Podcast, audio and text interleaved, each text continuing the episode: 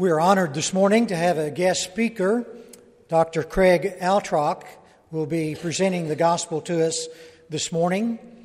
Uh, Craig's bio indicates that he was, has received his education at uh, Lubbock Christian uh, from Harding School of Theology, and so he is appropriately identified to us as a doctor. Uh, but from meeting with him for a few minutes this morning, I expect we'll be better blessed by his experience in uh, sharing the gospel of Jesus Christ with people in other parts of the world. Craig is associated with uh, Let's Start Talking, which is a ministry in our fellowship that uh, helps people, people like us, to participate in uh, mission trips to many parts of the world and has associated programs that will enable us as Christians to use our English language skills to make contacts with other people. About uh, 1980, a little after 1980, this congregation uh, started a more formal uh, uh, foreign missions program, and we have been at it now for 30 plus years. About the same time, Let's Start Talking started as a ministry in our brotherhood, and uh, we can learn much, I'm sure, from what our brother has to present to us this morning. Thank you.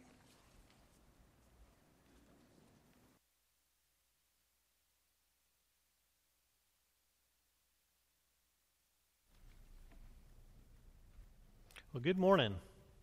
We here here all right? Is that on? Okay, very good. Well, it's a pleasure to be here. My wife Leslie is here. You'll you'll do best to meet her and talk to her, for sure. But we're really glad to be here. Came up from the Fort Worth area. Such a, a beautiful area here, just wonderful. We've got three boys, uh, and um, our oldest is leading worship this morning uh, down in Fort Worth, so he couldn't be here with us. He's a student at Pepperdine uh, going into his sophomore year. And then we've got a high schooler and a middle schooler, and you can't blame them for not coming because their choice was uh, hey, do you want to come travel with your parents and listen to your dad preach, or do you want to stay home by yourself, unsupervised, with food in the refrigerator? That's, that's you, it doesn't take, that's not really a decision for a middle schooler or a high schooler. So don't hold it against them or us that they aren't here. But of all the things that Leslie and I do, we're uh, maybe most most proud of them. So, love our boys. Uh, well, we do work for the Let's Start Talking ministry. Leslie and I have been doing that for about 18 years, at least paid to do it for that long, and been involved a little bit longer. We send three or 400 people a year on short term mission projects around the world, about 60 different mission sites, 30 different countries around the world, and then we work with dozens of churches in the U.S. and Canada who are reaching out to non-native English speakers in their in their own communities. So we're really thankful for the opportunity to connect with, with such a great church and hopeful that we can find ways to encourage you to keep doing the good things that God's put on your heart to do already. Uh, when Chris, I asked Chris, you know, how generally how long does the preaching go here, and he said as as long as 60 minutes, and so I said, well, I'll keep it to 45. So, uh, no, he, uh, it'll be considerably less than that, but uh, you know, sometimes when you have a guest speaker, you're always wondering how, how long is that to, is he to go there? So I, I, I'm trying to be culturally appropriate here, so I tried to ask the right questions before coming up. Well, if you've been around the block a few times, uh, you, you know the Andy Griffith Show. Uh, if you have access to Netflix or some other streaming device, you, maybe you know about the Andy, Andy Griffith Show. So, in one of the classic episodes, uh, Andy's out of town, and so uh, he's left his deputy, Barney, in charge. And for some reason, Barney deputizes the town mechanic named Gomer. And so the two of them are walking around town one evening and they just happen to come across a bank robbery in progress and they're both scared to death. So they just duck behind the car and Gomer looks at, at Barney and says, Well, we need to do something. We need to call the, call the police. And Barney looks back at him and he just says, Well, we are the police. And you know, sometimes when you look around your neighborhood or your city or or the, your country or your world and you see it, everything that's happening, it's tempting to say, "Man, I wish I wish somebody could do something about that. I wish somebody could do something about the bad things that are happening or the bad people that are around. Or I wish somebody would take advantage of all the good opportunities that are right in front of us." And scripture is so good to remind us and to really call us to know that we are in just the right situ- position, just the right situation to join God in what He's already doing. And so I want to just talk with you for a few minutes about that, about joining God in what He's doing in the world. And we're going to use for lenses the story of uh, Jesus joining these disciples in uh, Luke 24 as they're walking on this road to a town called Emmaus. So, as you approach this story in Luke chapter 24, something of, of cosmic proportions has just happened, and we've, we've hinted at it, we've talked about it already some this morning, that Jesus has been resurrected. Huge event. It's affecting all of creation, but instead of panning out with his camera, Luke zooms in on these two would be dejected followers of Jesus as they walk on this dusty road to Emmaus. And when you come across this story, at first it seems like it might just be some filler before Luke gets to the more important parts of the post resurrection story. That Jesus is just doing something curious here as he talks with these two guys. But I'd like to suggest that what we see here is not just a curious story of Jesus walking kind of incognito before revealing himself to a larger and maybe more important post resurrection crowds. I'd like us to consider the possibility that Jesus, in this simple interaction, is modeling for us what the church's engagement with the world can look like now that the resurrection is reality. This isn't just the story of two random disciples meeting Jesus, it's the story of the church on mission with God to the entire world. So, if I'm right, I think it would do good to read through part of this story and see what God's saying to us about our own engagement with Him in His mission. So, let's read together. That same day, two of Jesus' followers were walking to the village of Emmaus, seven miles from Jerusalem. As they walked along, they were talking about everything that had happened. And as they talked and discussed these things, Jesus himself suddenly came up and began walking with them but God kept them from recognizing him. Well, one of the first things I love about that story is that Jesus joins them on their journey. Doesn't Jesus have a lot more important places to be? Aren't there a lot more places that he could be calling people to him now that he's been resurrected? Well, well, sure.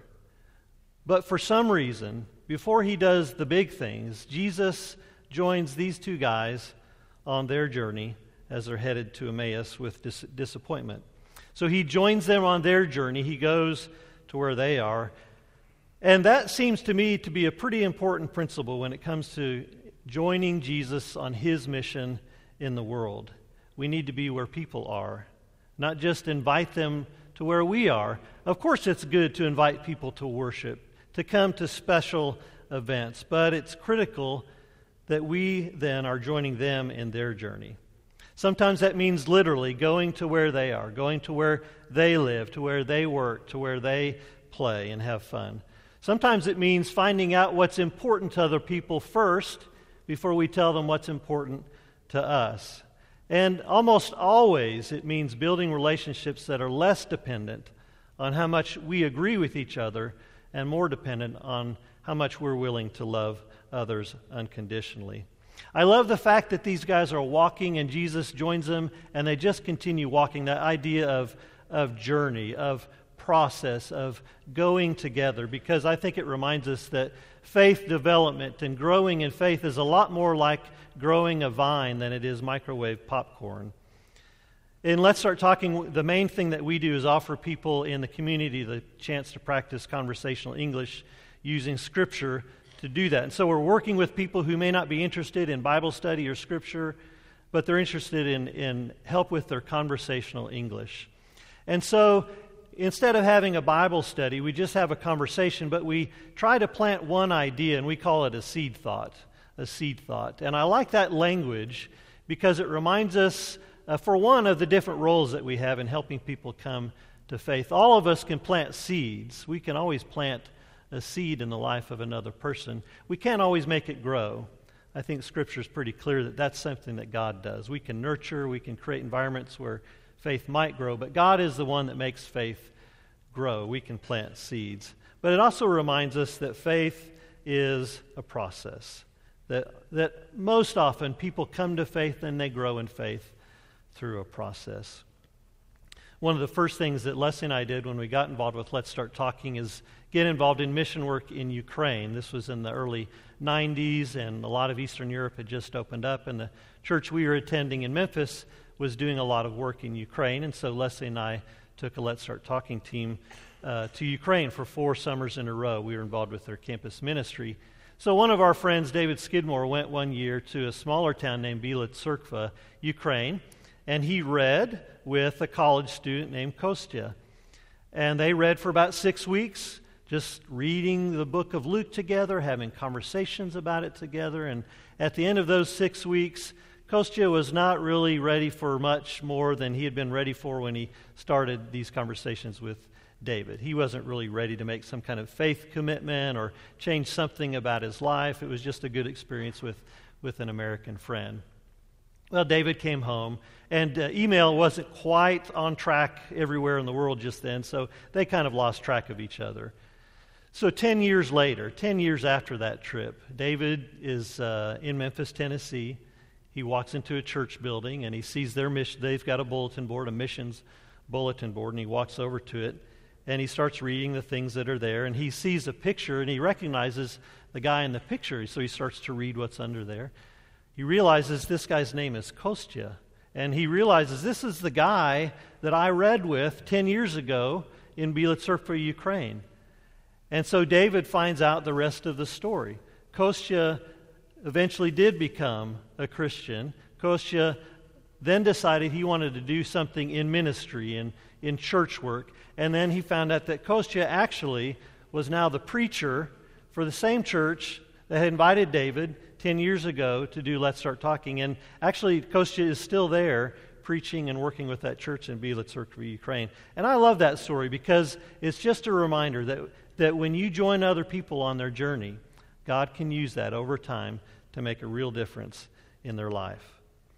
Well, it goes deeper. This story goes even deeper than that because not only does Jesus join them on their journey, but Jesus joins them in meaningful conversation. So let's keep reading the story. Jesus asked them, What are you discussing so intently as you walk along? They stopped short, sadness written across their faces. Then one of them, Cleopas, replied, You know, you must be, this, that's my translation, you know, you must be the only person in Jerusalem who hasn't heard about all the things that have happened there the last few days. Well, what things? Jesus asked. He must have been smiling. The things that happened to Jesus. Remember, they don't know it's Jesus there with them. The man from Nazareth, they said, he was a prophet who did powerful miracles, and he was a mighty teacher in the eyes of God and all of the people. But our leading priests and other religious leaders handed him over to be condemned to death, and they crucified him. Well, we had hoped he was the Messiah who had come to rescue Israel, and this, this happened three days ago. And then some women from our group of his followers were at his tomb early this morning, and they came back with this amazing report. They said his body was missing, and they had seen angels who told them that Jesus was alive. Some of our men ran out to see, and sure enough, his body was gone, just, just as the women had said.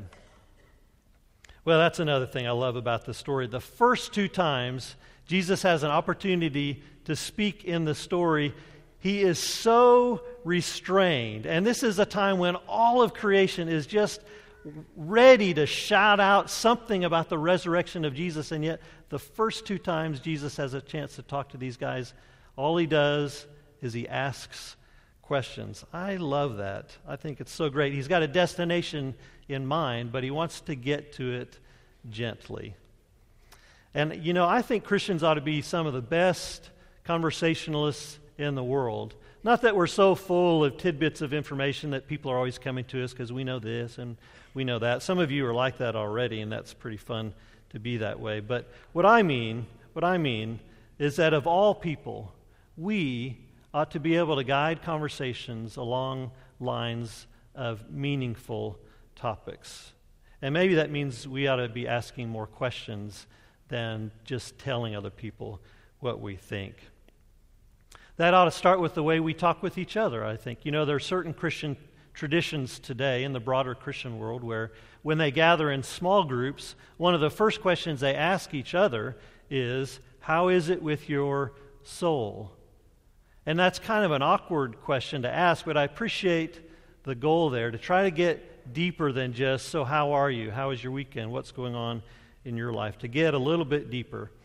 Of all the people in our neighborhoods, we ought to be the ones asking each other questions like, How are you growing in your faith? How's your marriage?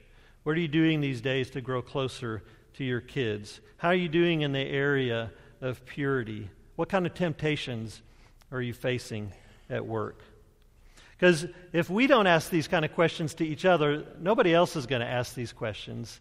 I mean, when you go to the grocery store and you check out, the person that's taking your money isn't going to say, hey, thanks for shopping at Walmart, and by the way, how's your faith today? Uh, when you call the city to pay your utility bill, they're not going to take your money and then ask you about your spiritual growth. Your hairdresser isn't going to ask you. Although I might take that one back because some of you probably have a hairdresser that does ask those kind of questions. Uh, commercials on TV, they're not going to ask you those questions. Your friends at school, they're probably not going to ask you those questions. And, you know, next week at work, most of you are not going to be called to a staff meeting where you go around the table and talk about what you've done that week to nurture your faith. That's just not going to happen.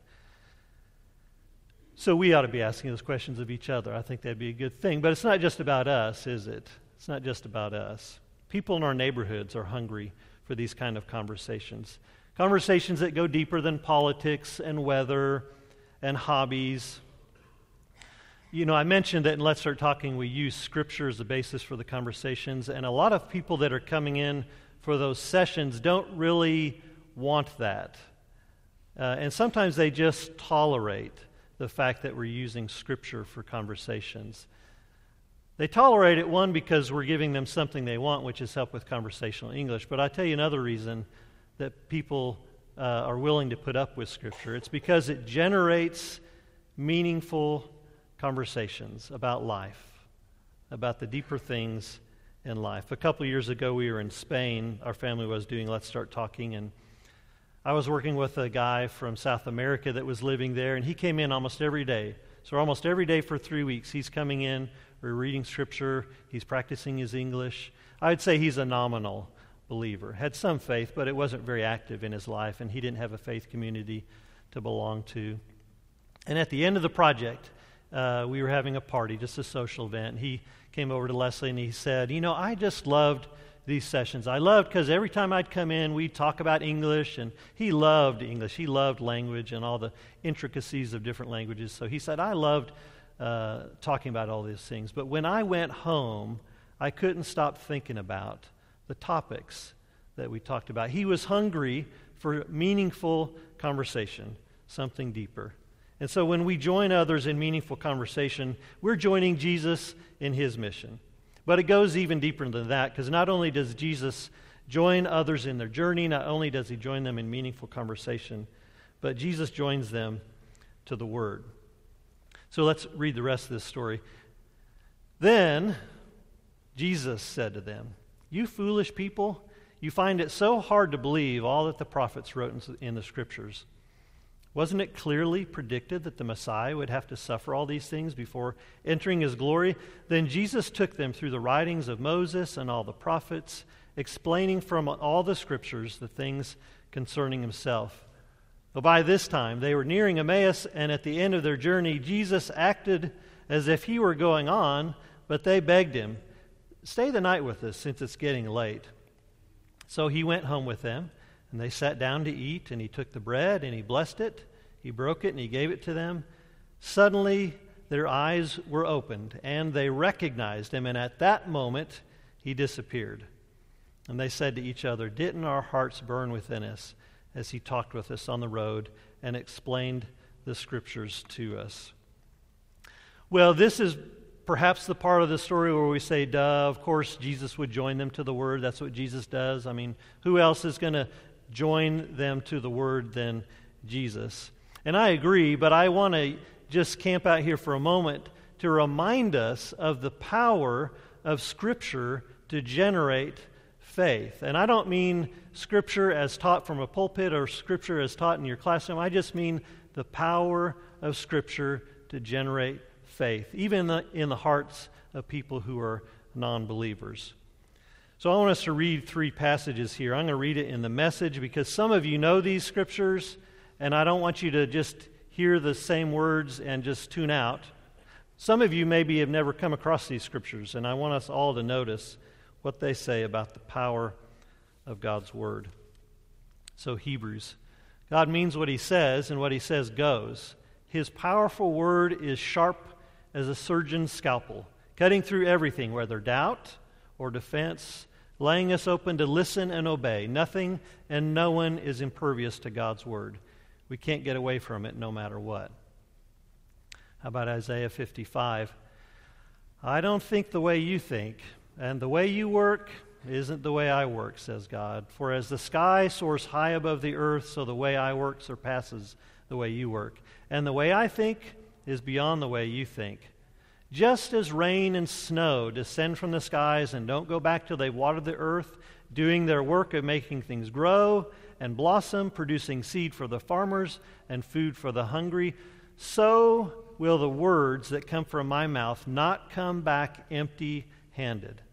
They'll do the work I sent them to do, they'll complete the assignment I gave them. And then at the end of John's gospel, John just saying, hey, here, here's why I wrote these words about Jesus. So John says, Jesus provided far more God revealing signs than are written down in this book. These are written down so you'll believe that Jesus is the Messiah, the Son of God, and in the act of believing, have real and eternal life in the way He personally revealed it. That sense there that if you would just read Scripture, you might come to faith. God's word's powerful, and, and uh, we've seen it over and over again, not just from what we read in Scripture, but from seeing people encounter it.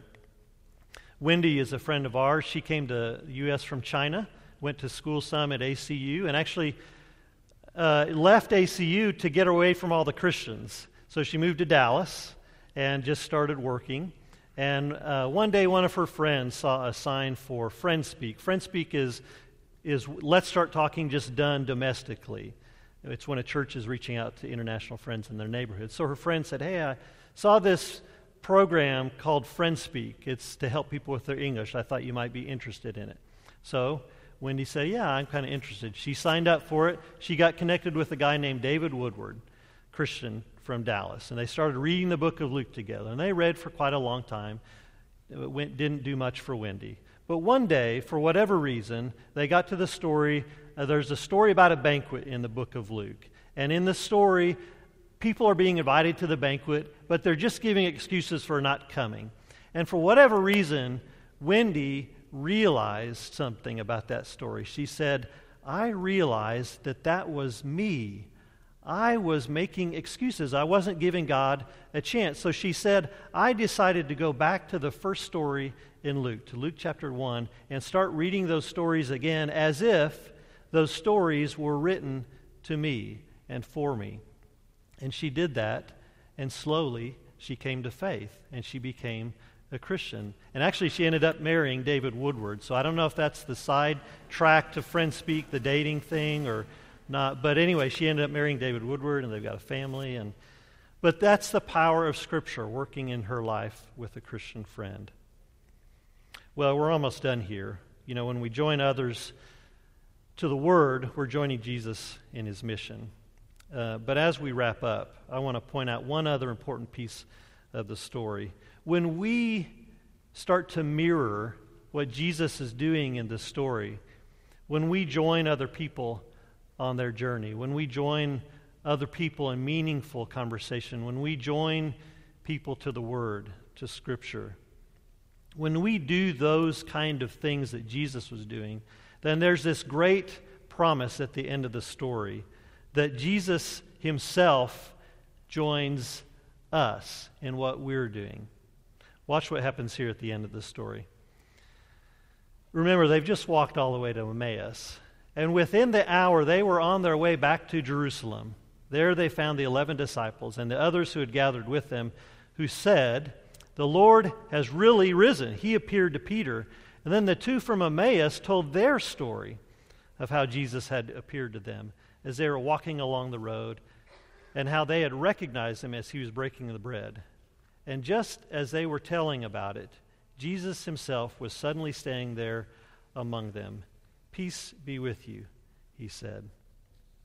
I love that too, that just as soon as these two guys start to tell other people about Jesus, then immediately Jesus is right there with them. And I think that echoes other promises that even Jesus himself made in the Gospels about being with us when we do the kind of things that he was about when he was on this earth.